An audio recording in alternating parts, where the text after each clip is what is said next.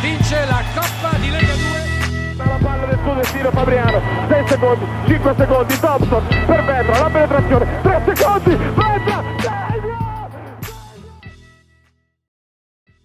Bentrovati per una nuova puntata di Immarcabili. Stavolta non l'abbiamo fatto passare un mese, ritorniamo a fare il punto sulla situazione, soprattutto del mercato in Serie B che sta iniziando ora per davvero ad entrare nel vivo.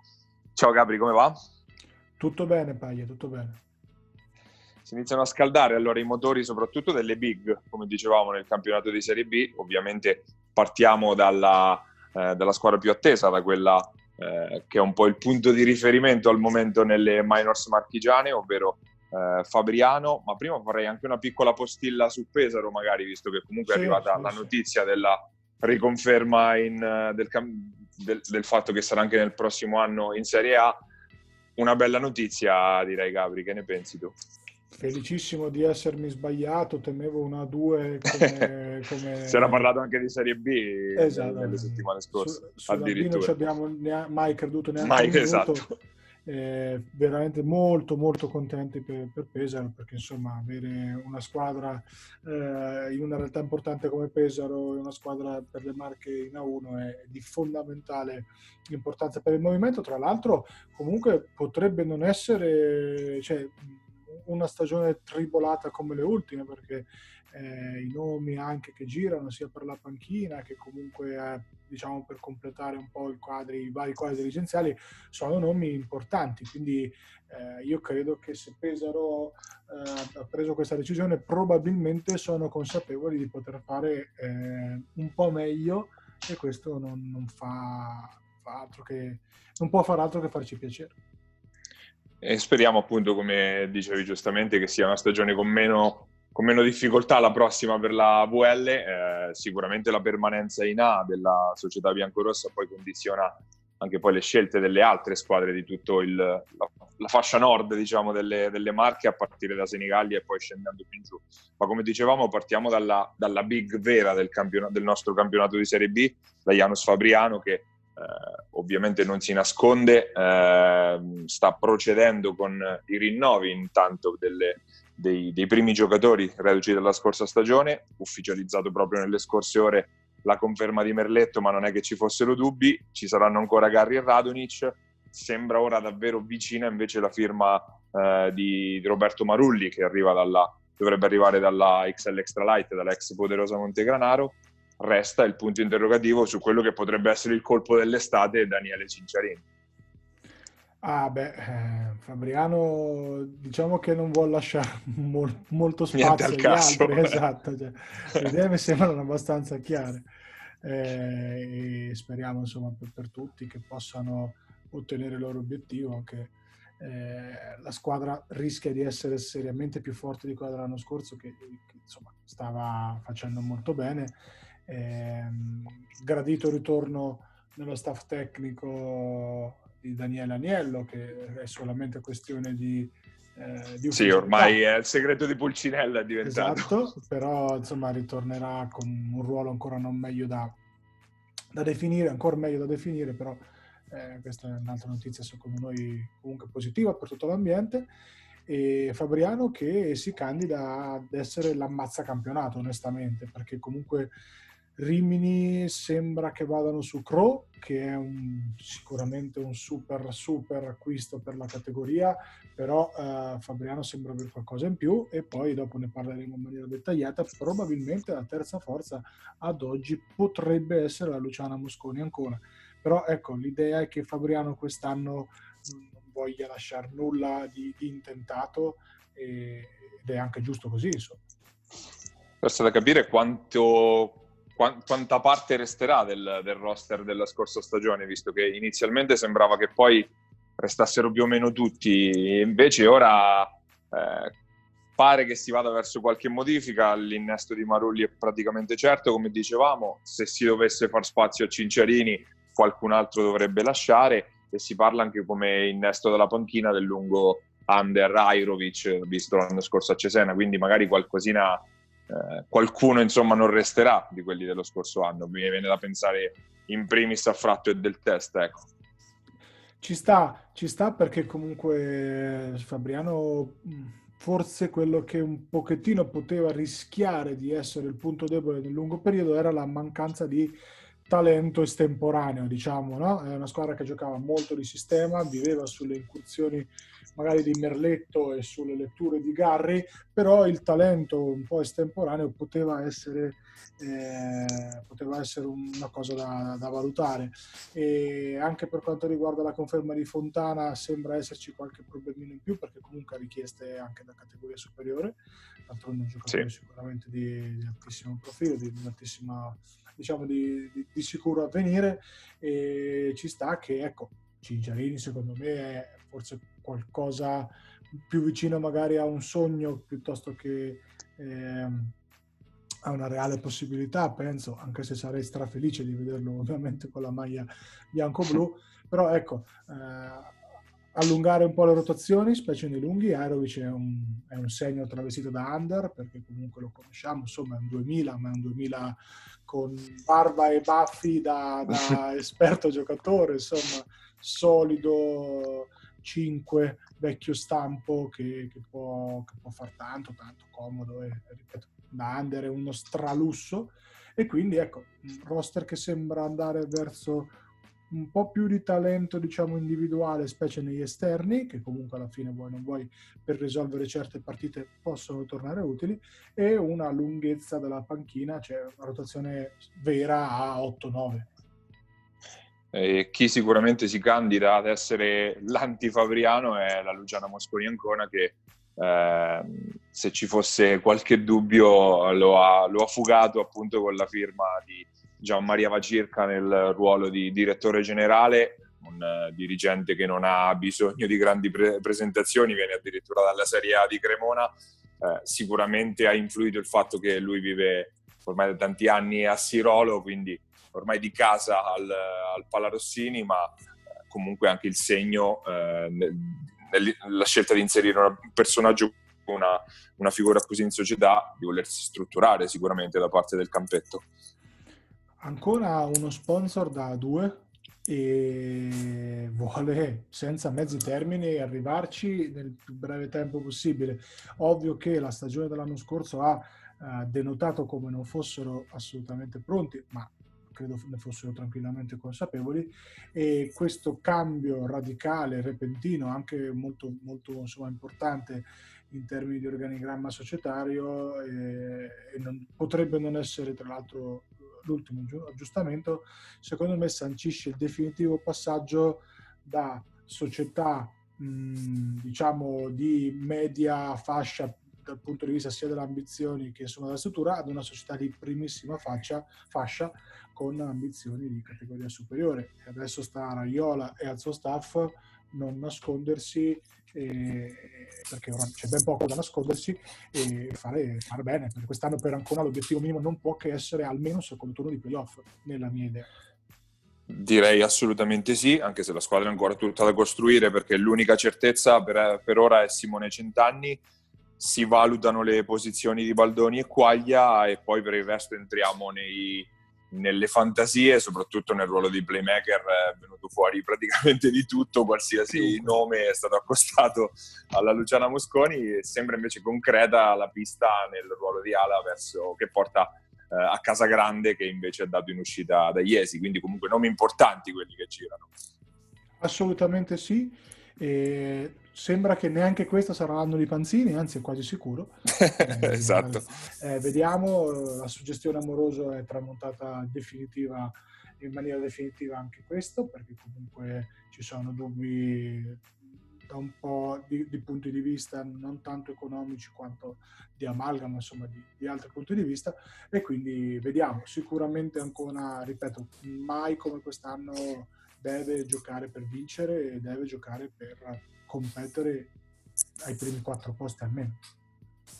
Si vanno invece dissipando le nubi da Iesi che in pochi giorni ha dato una decisa accelerata alla costruzione della squadra, prima con l'ufficializzazione della conferma di coach Ghizzinardi e poi con eh, il primo vero squillo del mercato estivo marchigiano perché riportare a casa Nelson Rizzitiello non è, non è mica roba da poco e Nelson sarà proprio il, il nostro ospite di questa settimana, quindi non parliamo troppo di lui, magari ne parleremo proprio appunto con, con lui più tardi. Iesi che comunque dovrebbe essere orientata a una squadra che sarà un po' un mix tra gioventù ed esperienza, no? L'avevamo detto, d'altronde i segnali erano tutti in quella direzione, di Rizzitiello che fosse ormai pronto per tornare nelle Marche, se ne parla da, ormai da un anno e mezzo, due, e Iesi comunque sia, ecco, uh, un roster che potrebbe essere interessante, cioè comunque eh, Giampieri dovrebbe essere confermato, Magrini dovrebbe essere confermato, per Quarisa c'è una trattativa in corso, ovviamente il contratto di, di Quarisa è un contratto importante, l'acquisto di Rizzitiello è un acquisto molto molto importante, ora bisognerà capire quanti senior e quanti under, perché è vero che l'Aurora come lo stesso amministratore Lardinelli aveva detto sarà molto targata al settore giovanile, quindi proventi del proprio vivaio, però è anche vero che l'Aurora in questi anni ha sfornato giocatori di, di, di, diverso livello, quindi bisognerà vedere quali accetteranno o la stessa società vorrà riportare a casa. Sicuramente mi aspetto una squadra di grande rumba, di grande intensità, difficile da affrontare soprattutto in casa e magari un po' più di fatica in trasferta, però sarà interessante. Dovrebbe essere lanciato Jack nel ruolo di playmaker titolare che ha fatto bene l'anno scorso alle spalle di Bottioni, però responsabilità importante quella di prendersi la cabina di regia di una squadra come, come l'Aurora. Come ha detto giustamente Gabri, eh, ci sono 3-4 nomi importanti comunque a livello di senior, ci sarà poi da vedere come, come verrà completata la squadra. A quanto sembra sono già iniziati alcuni eh, provini e allenamenti insomma, per iniziare a valutare qualcuno di questi ragazzi. Iesi però non tireremo in barca, direi. No, ma d'altronde è giusto che sia così. Una piazza storica come Iesi non, non può assolutamente eh, tirare remi in barca per tradizione, per, per mille, 1500 motivi. Quindi è giusto così, siamo contenti che sia andata un po' come ci aspettavamo. Dove restano invece le nubi è a Senigallia, dove eh, la società ancora non ha fatto dei, delle mosse ufficiali, ma ha tenuto eh, il punto sulla questione coach Foglietti. C'era stata insistente la voce della, eh, dell'arrivo di Riccardo Paolini, quindi un nome anche importante, per, sarebbe stato quello per la panchina della Golden Gas. Per ora eh, nome cassato, insomma, quindi tutto fermo a Senigallia, una Senigallia che resta quindi più o meno ancorata a quelli che erano i nomi dell'ultima stagione, quindi ai vari Gurini, Pozzetti e Pierantoni, diciamo, si dovrebbe ripartire da lì bene o male non sarà una squadra molto diversa da quella dell'anno scorso.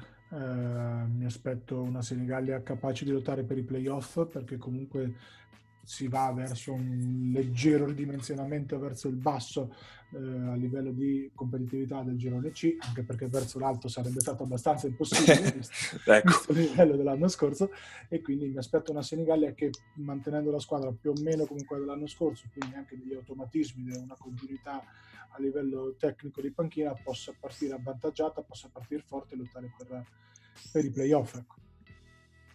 Situazione abbastanza di stallo anche a Civitanova dove dopo la riconferma di coach Mazzalupi il mercato è rimasto un po' fermo visto che eh, comunque la società ancora di fatto non ha nemmeno confermato al 100% la, eh, la presenza nel campionato di Serie B anche se è praticamente una formalità restano sul piatto i nomi di Andreani e Cognigni per la cabina di regia, ma eh, è un po' ancora tutto da, da definire anche in casa Civitanova.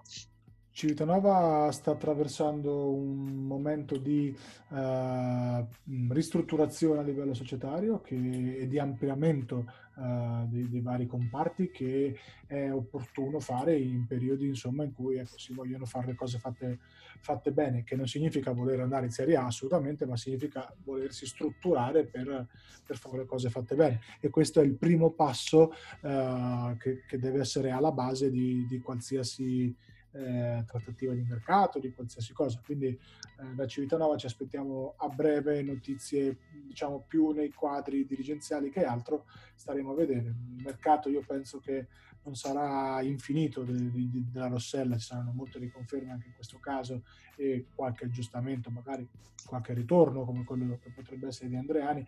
Mi, mi aspetto forse un ruolo maggiore di Vallasciani, che quest'anno onestamente era un una sorta di quarto lungo di stralusso per, per il campionato, quindi magari potrebbe avere un ruolo eh, un po' più importante. Anche perché comunque Eh, quest'anno aveva Masciarelli davanti, ma ricordi, Vallasciani ormai ci sembra un veterano, ma è un classe 94, quindi ancora decisamente nel pieno della, della carriera. Infatti potrebbe, essere, potrebbe avere un ruolo insomma, maggiore. Eh, staremo a vedere. Mm, penso che entro la fine del mese ci saranno notizie un po' più certe, un po' per tutti, ma a maggior ragione per, per Civitanova, che comunque è un'altra di quelle squadre che ai nastri di partenza eh, cambierà poco e quindi potrebbe avere un vantaggio, un vantaggio nel breve. Le nubi dense invece restano a Montegranaro e Porto Sant'Elpidio. Eh, in casa Sutor eh, il, il, mirino è puntato su venerdì. Venerdì sera eh, la società ha fissato un'assemblea pubblica anche per chiarire appunto la, la situazione all'interno dei quadri societari, per capire se si, ci saranno i margini per continuare a fare la Serie B. Se dovessi mettere un euro oggi, io credo che la Sutor la ritroveremo ancora in Serie B, ma vedremo insomma cosa uscirà anche da questa, da questa riunione perché ad ora veramente non trapela nulla da casa, da casa Suto. Vedo il tuo euro e rilancio di 10 centesimi. Mm, aspetto anch'io insomma, che la, che la Sutor resti in Serie B, magari a fatica, magari ecco, però insomma il titolo dell'assemblea pubblica aiutaci a non spegnere i riflettori è un grido d'allarme, né più né meno, cioè, bisogna essere onesti, ma d'altronde anche le stime purtroppo eh, del, dell'export del settore moda che, che guardavo oggi al giornale per le marche purtroppo segnano un, un, crollo verticale e questo non aiuta una società che ha fatto del comparto moda calzaturiero la stragrande maggioranza del proprio budget. Quindi eh, purtroppo è, è, normale che sia così e staremo a vedere, ma ripeto, siamo abbastanza sicuri che in un modo o nell'altro la Sutor riuscirà a, a confermare la categoria, poi da lì vedremo che squadra sarà in grado di allestire, anche se non mancano possibilità, insomma, in termini di, di giocatori che potrebbero essere eh, nell'orbita di una società comunque importante come la Sud. In, eh, in, questi dieci giorni invece non è cambiato fondamentalmente nulla a Porto Sant'Elpidio, anche se ogni giorno che passa di fatto si avvicina eh, la, la, cessione del titolo che è stata ventilata poi da, dalla società nelle, nelle scorse settimane. C'è Pescara in pressing fortissimo per rilevare appunto il, la possibilità di giocare in Serie B dalla, dalla società bianco-azzurra, ci sono in pressing anche Cividale e Ragusa, entrambi hanno bussato la porta eh, di, di, casa, di, casa, Porto Sant'Elpidio, ma eh, il, il discorso è che comunque bisognerà ancora aspettare almeno, credo, un paio di settimane. Non credi, Gabri, che ne pensi? Sicuramente almeno un paio di settimane, ma è un po' una, una regola che vale per tutti perché comunque eh, la scadenza delle iscrizioni al 15 giugno non è assolutamente vincolante per un cambio del titolo perché comunque eh, diciamo che si può vendere dopo una volta aver confermato la, la categoria, quindi questo è abbastanza mh, mm, poco indicativo come data, probabilmente Sant'Elpidio si vuole prendere tutto il tempo che, che occorre come, come giusto che sia eh, per, per, valutare tutte le potenziali eh, offerte e capire se magari per un qualsiasi motivo ci sono margini per non dover vendere. Ecco. E chiusa questa eh, lunga panoramica sul campionato di Serie B, ritorniamo come promesso a Iesi eh, per andare ad ascoltare le parole di quello che è stato il colpo dell'estate fino ad ora in questo primo scorcio di, mer- di mercato. Eh, appunto parliamo di Nelson, l'ammiraglio Rizzitiello, andiamo ad ascoltarlo.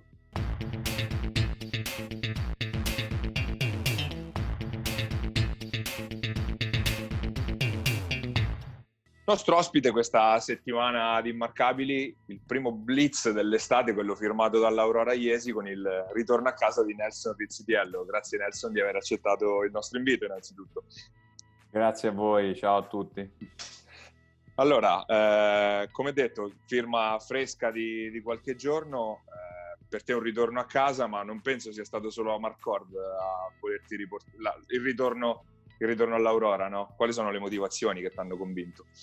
Ma sicuramente il fatto di ritornare a casa è, è sempre un piacere, no? Alla fine io vivo a Iesi, eh, al di là del, del, discorso, come hai detto tu, non, è solo e puramente esclusivo al basket, però è anche una scelta familiare, sai. È, è, comincio a averci 36 anni, quindi è un discorso anche di, di età e girare quest'anno l'ho scelto anche Megna perché avevano ambizione di salire, però adesso a 36 anni, poi mio figlio fa la prima elementare, ha iniziato, credo che un po' di stabilità e un po' di, di, di fermarsi sul posto e anche vivere un po' la città che non ho vissuto per gli ultimi eh, quasi 20 anni, perché più o meno sono uscito di casa quando avevo 17-18 anni, mi, mi piacerebbe ritornare a ritrovare gli amici, soprattutto, sai, con un discorso anche di giocare per l'Aurora, per la maglia eh, della propria città, del discorso dove sei cresciuto, fa piacere. L'ultima tua stagione a Iesi era stata il 2005-2006, se non sbaglio, la stagione in cui l'Aurora tornava in A2 dopo la retrocessione dalla Serie A, fu una stagione anche abbastanza pazza quella lì dell'Aurora. Come, come te la ricordi? Che ricordo ti porti dietro di quell'ultima esperienza? Ma la ricordo con, con piacere, come hai detto tu, perché era pazza. Con ricordo che abbiamo giocato partite, eravamo in cinque, di cui il quinto ero io e ero ragazzino. Eh, siamo andati a scappare e rischiavamo anche di vincere. Eh. Poi abbiamo chiuso anche il playoff con 5 contro 3, abbiamo perso. Cioè, eh, mi riferivo ah, proprio a quella partita lì con Ferrara. Finita bravissimo, una cavalcata 4, stranissima. Gli americani stranissimi, però c'era Sato che io ero allenavo tutti i giorni allo sparring di Sato, ho imparato tantissimo. Banchi lo ringrazierò sempre perché ha lavorato tantissimo con me, è un allenatore che lavora tantissimo con i giovani, eh, li fa crescere, li fa giocare, gli dà fiducia, veniva anche proprio lui a allenarti personalmente, devo dire la verità, io lì ho imparato tantissimo. Eh, la cosa assurda è che tipo l'anno scorso giocavo col figlio e lo vedevo il figlio piccolino. Che aveva, e da lì forse ho capito, ma... Ma io che torno a casa. Bravo, lo ricordavo piccolino che stava lì col pallone, però devo dire un una bellissima stagione. Forse anche qualche pizzico di rammarico perché pensando potevo forse essere, sai, ero giovane, timorito, forse anche un po' meno sicuro, meno sicuro sulle, sulla capacità di giocare in Lega 2, sai, forse sembrava sì. un sogno. E invece forse se ero con gli anni, con la sicurezza, quella anche sfrontataggine che ho imparato, secondo me se l'avessi avuto a quel tempo forse un altro tipo di carriera, forse anche in Lega 2 ci avrei giocato forse più spesso. Hai girato tantissimo in carriera e raramente ti sei fermato per molto tempo in uno stesso posto. Come mai questo, questi cambi frequenti, insomma? Ma eh, si vinceva, si saliva il campionato e poi arrivederci, grazie. I, I, problemi di vincere, diciamo. Sì, principalmente è stato quello, perché Napoli ripescata, San Severo ripescata, e Montegranaro 100 e Eurobasket vinto, Piacenza ripescata, e quindi il discorso è principalmente stato quello. Eh, poi dopo, sai, il disco Barcellona no, aveva vinto il campionato l'anno dopo, quindi no. So, sono rimasto a Trapani, eh, sì, vero. Un paio d'anni, quello sì. Eh, e poi dopo un paio d'anni sempre a Palermo, bene o male, sì, però non più di due anni, no. Come hai detto, tra i campionati ne hai vinti un bel po', qual è la, la vittoria a cui ti senti più legato? Ma guarda, io non c'è una vittoria, secondo me ti senti più legato. Secondo me ogni vittoria a sé eh, ti ricorda un bellissimo pezzo di, di, di, vita. Cioè, a 100 ricordo anche Maria Antonia Rencinta, un gruppo sta, sta, fantastico. A Montegranaro anche sono arrivato, bellissimo, giocare sempre nelle Marche con al palazzetto, la bomboniera che lo vedevi sempre da ragazzino, com'era e vincere lì col pubblico, stupendo. L'Eurobasket è stato il primo, cioè, ehm, tantissimo. Poi sai, il discorso è anche, come hai detto tu, quelli vinti sul campo, poi i ripescaggi io purtroppo non, non li considero campionati vinti perché è un po' come eh, certo. e legno, cioè secondo me dice ok sì, sei arrivato lì ma non, non ho vinto niente. Cioè, è un rammarico, però ti dico, sicuramente li ricordo con, con, con piacere. Tutti, tutti allo stesso livello, perché ognuno ha un sentimento e ognuno ha un ricordo particolare e diverso. Dunque, Nelson, come spesso ci è capitato di dire nelle puntate precedenti, è uno di quei giocatori specialisti no? de- de- della, delle vittorie dei campionati, eh, per un motivo o per un altro. Quei 7, 8, 9, 10, 15 giocatori che stranamente sono sempre presenti nelle squadre che vincono. La mia domanda è, chi sono due nomi, due di, con cui insomma magari condiviso vittorie, condiviso bei momenti, condiviso buone stagioni che ti porteresti sempre dietro per una squadra che vuole vincere il campionato di Serie B? Ma sicuramente ce ne sono più di due, eh? più di due. Okay, ah, vai, vai, vai, vai. allarga, allarga, allarga, volentieri. Vai, allora io porterei playmaker, facciamo senior eh, anche. Vai. Prendiamo rivali e Stanic. Prendo due che... Ah, sì, ti, ti, sei messo comodo, eh? Sono messo comodo, bravo. Ma comodo io in panchina che non faccio niente, cioè, perfetto. Guardie prenderei... Chi era Vico? tranquillamente, mm. proprio tutte e due, sì. devo dire la verità, due ottimi giocatori complementari, chi era in crescita e vi con l'esperienza, quindi ci sta tutto. Eh, da numero 3 io prenderei benissimo il D'Alessandro, ce l'ho avuto mm. a 100 perché è un giocatore perfetto perché non ci vuole solo i giocatori forti che segnano, ma ci vuole anche i giocatori intelligenti che capiscono anche quello che fare. Lui è perfetto rimbalzo, difesa, quindi un giocatore complementare per una squadra per, per vincere. Eh, dalla panchina da tre io mi ricordo addirittura cambio metto io ai vecchi tempi no da tre non più però da tre qua sai qua non, non lo so forse Petrucci metterei Nicolò Petrucci, esattamente, specialista, giocatore, sì sì, mi piacerebbe tantissimo. O anche Carrizzo, eh, anche un bel Carrizzo dietro. Okay. Però io ti sto parlando, sì, anche Carrizzo, lui, sono indeciso. Eh, da 4, vabbè, eh, Capitan Broglia io ho trovato benissimo, secondo me, un giocatore di un'intelligenza rara. Mm capisce la pallacanestro e gioca per i compagni, intelligente, veramente è difficile eh, trovare un giocatore così. Eh, e poi metterei anche Birindelli, un altro giocatore di... no? che è sempre un complemento, mm-hmm. intelligente, che fa...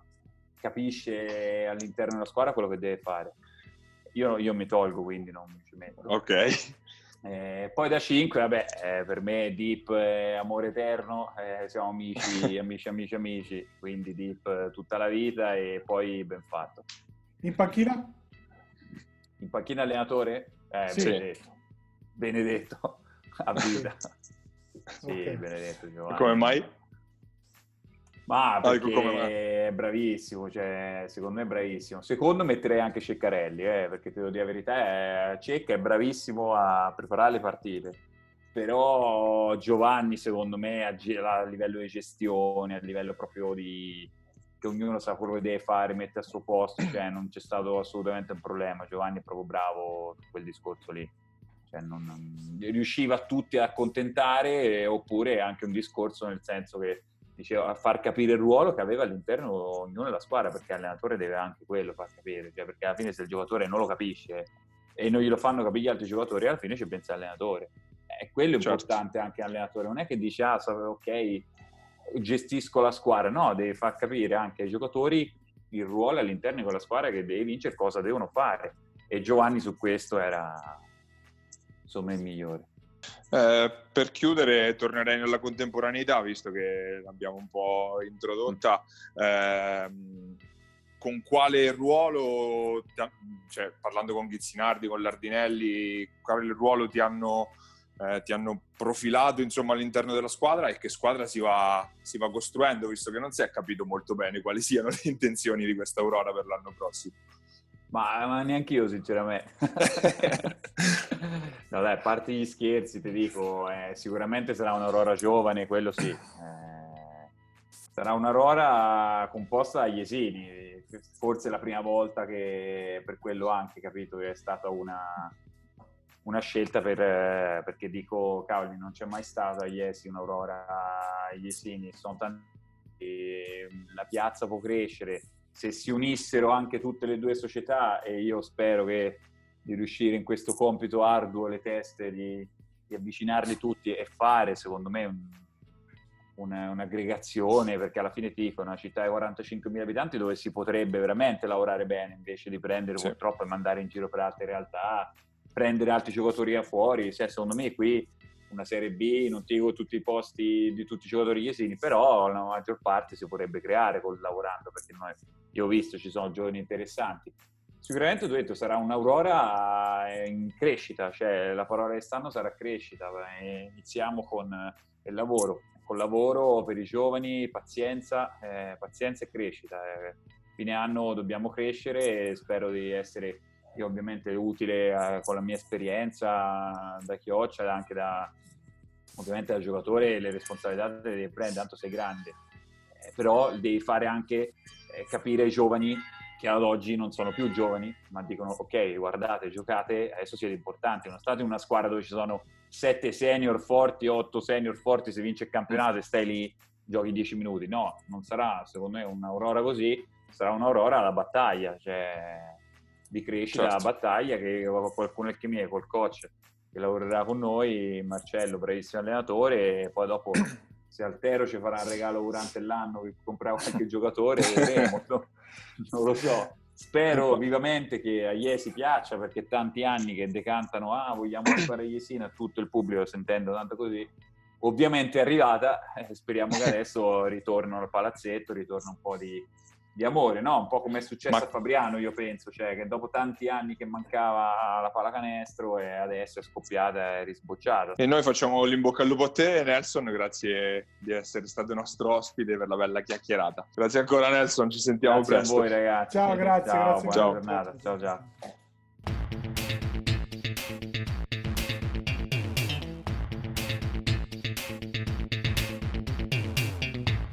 Ed erano le parole di Nelson Rizzitiello, il primo acquisto di, di, di, rumore insomma, in questa prima fase del mercato estivo. Scendiamo ora in, in Serie C per dare uno sguardo a quello che sta succedendo.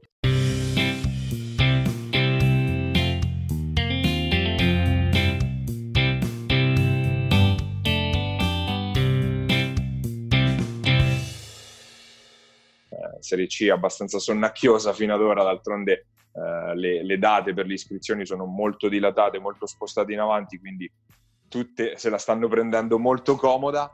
Eh, innanzitutto iniziamo con la situazione di Lanciano che eh, ha smentito in maniera decisamente categorica eh, la possibilità che era stata ventilata invece nelle scorse settimane di una chiusura dell'attività o di una cessione del titolo. La eh, società L'Unibasket ha deciso di rilanciare, anzi, quindi eh, dovrebbe partire con un progetto eh, nuovo progetto ambizioso fatto in parte dai giovani coltivati e cresciuti in casa in parte con acquisti importanti, quindi campionato di C-Gold ambizioso, quello che si appresta a fare Lanciano e si parla addirittura della promozione a capo allenatore di, eh, di quel Cukinas che era poi era stata la star di queste ultime edizioni della, della squadra abruzzese. Quindi rilancio in grande stile, no Lanciano?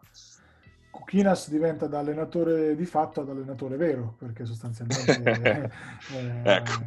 è, è, fondamentalmente era così, insomma, un giocatore che in campo fa, fa, realmente quello che vuole sia a livello tecnico che proprio a livello di, di leadership, di indicazioni per i compagni. Abbiamo visto spesso, insomma, eh, risolvere tanti problemi in casa Unibasket, quindi si, foresteria che dovrebbe essere al servizio anche della prima squadra, oltre che della 20 eccellenza, staremo, staremo a vedere. Spostandoci in Umbria, invece, molto attiva il, il basket Todi che proprio eh, nelle scorse ore ha confermato l'intenzione di eh, voler chiedere il ripescaggio in Serie C Gold e ha confermato quasi tutto il roster della, della scorsa stagione, un, un, comportamento abbastanza schizofrenico, c'è da dire, da parte di Todi, che da un lato parla di taglio importante del budget, addirittura del 60%, e dall'altro però richiede appunto il ripescaggio al, al piano superiore, magari hanno qualche asso nella manica da giocarsi, che ne pensi Gabri? O non ci dicono qualcosa o, o, o e, e, ci sta, magari due stranieri, insomma, ci sta tranquillamente, oppure eh, insomma, il salto in C-Gold dalla C-Silver non è proprio un salto semplicissimo, anche per una squadra che comunque stava vincendo il campionato come a Todi. Questo andamento, diciamo, incerto quasi come la borsa delle ultime 3-4 sedute dei, dei, comunicati di Todi, comunque eh, ci fa capire che la società c'è, che comunque la, la categoria è, per, per, la quale insomma, si, si, punta a competere quella, anche se poi comunque non è così, così scontato, perché è vero che era un campionato dispari, ma c'è insomma eh, sui ripescaggi eh, non è che ci sia tutto questo grandissimo spazio perché eh, dovrebbero essere tutte confermate le, le, le squadre insomma, che lo scorso anno hanno fatto la C-Gold, quindi ecco, magari c'è un posto per fare il campionato pari. Staremo a vedere no, chi, chi, chi, se lo aggiudicherà, adesso non, non, so così su dei piedi chi ha più diritto. Eh, detto questo, ecco, vediamo, staremo a vedere perché insomma Barrial è un giocatore che a Todi spostava parecchio, dava una bella mano. Io mi aspetto che la squadra faccia due acquisti, magari due stranieri eh, nei, nei, lunghi soprattutto, perché così come, come adesso rischia di fare un po', un po fatica. Sicuramente. Eh, torniamo invece nelle Marche, i movimenti in panchina, eh, soprattutto eh, a San Benedetto, dove eh, dopo appunto la ripartita di Coccianiello in direzione Fabriano si è aperto un po' il, il toto allenatore e è passato ora in, al comando di, questo, di, questa, di, questi pronostici Alfredo Minora, un, uno dei veterani delle, delle, panchine un po' tra Abruzzo e Marche, era stato eh, anche a Porto San Giorgio giusto qualche stagione fa, ora quindi pronto a tornare in pista a San Benedetto. Salendo invece verso Recanati si sembra sempre più vicina invece la, la firma di coach Massimo Padovano, anche eh, lo stesso coach ex San Marino in una intervista di qualche giorno fa aveva dichiarato la volontà di riavvicinarsi alle sue terre e le sue terre ovviamente corrispondono perfettamente al, al profilo di, di Recanati eh, diciamo però che comunque nelle Marche molto silenzio no, da questo punto di vista. Sì, c'è, c'è, meno fermento che in Abruzzo e che in Calabria, dove è successo di tutto praticamente. Vero, piccola, fusioni una, e tutto. Una esatto. piccola parentesi, è scomparso il campionato di C-Silver, improvvisamente, sì, non che fosse esatto. il campionato perché c'erano sette squadre se non sbaglio, però è scomparso interamente il campionato e adesso c'è solo la Gold, quindi hanno praticamente costretto la, la, la, la, FIP locale a fare un campionato di C-Gold, ma ben venga, insomma, via, quando, quando, c'è movimento. Quindi sì, diciamo le marche belle e serene alla finestra, la stessa Montemarciano comunque ha confermato che farà la C-Silver, ci mancherebbe altro. Eh, c'è tempo, sarà un'estate lunga, un'estate di, di tante chiacchiere e staremo a vedere. E allora chiudiamo anche questa puntata di Immarcabili, torneremo nelle prossime settimane sempre per fare il punto della situazione nelle nostre serie B e serie C e per parlare ovviamente con i grandi protagonisti del basket marchigiano. Ovviamente ci trovate come sempre sulle pagine di Basket Marche e ringraziamo Giuseppe Contigiani che come sempre con grande disponibilità eh, ci ospita ogni settimana. Noi vi salutiamo, buon basket a tutti. Carifela, Fileni, Iesi vince la Coppa di Lega 2 Entra la palla del suo destino Fabriano. 6 secondi, 5 secondi, Thompson per Vetra, la penetrazione, 3 secondi, vai!